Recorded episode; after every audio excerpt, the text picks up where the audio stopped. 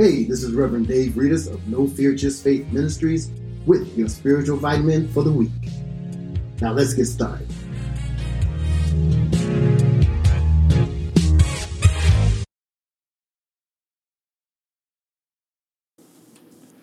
Family, let's go to Matthew 14 25 to 31. And in the fourth watch, that was between 3 and 6 a.m. of the night, Jesus came to them walking on the sea.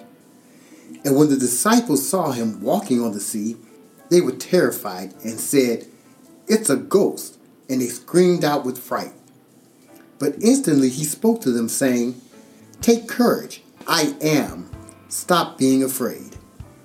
And Peter answered him, Lord, if it is you, command me to come to you on the water. He said, Come. So Peter got out of the boat and walked on the water, and he came toward Jesus. But when he perceived and felt the strong wind, he was frightened.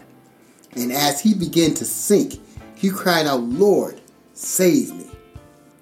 Instantly, Jesus reached out his hand and caught and held him, saying to him, O you of little faith, why did you doubt? Family, we shouldn't doubt the Lord and keep our focus on the Lord.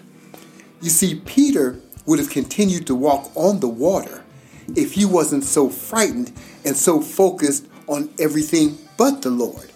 When he stepped out the boat, his focus was on the Lord. He stepped out into trouble, into waves, into wind, into all type of turmoil. He stepped out into it, but as long as he was focused on Jesus, he stayed above the water. And as he stayed above the water, he walked through the trouble. How many times in our lives have we stepped out of the boat or have we walked through trouble or we've walked through situations? We've walked through problems in our lives but we stayed so focused on God, we stayed so focused on Jesus that we were able to walk on the situation without having any problems. But soon as we took our focus off of Jesus, we began to sink.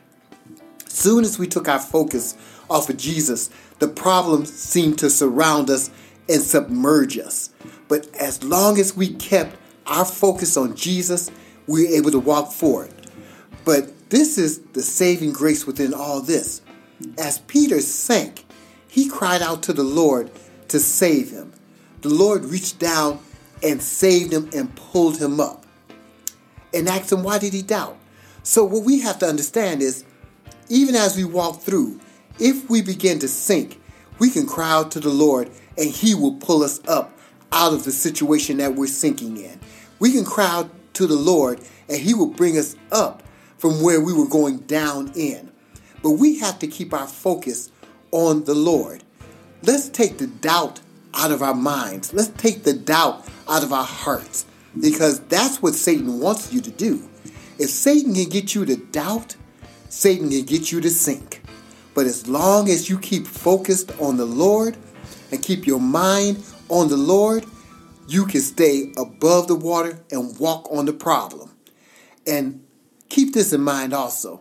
If you do begin to sink, call on the Lord, and He is faithful to pull you up. And remember, God is still in control.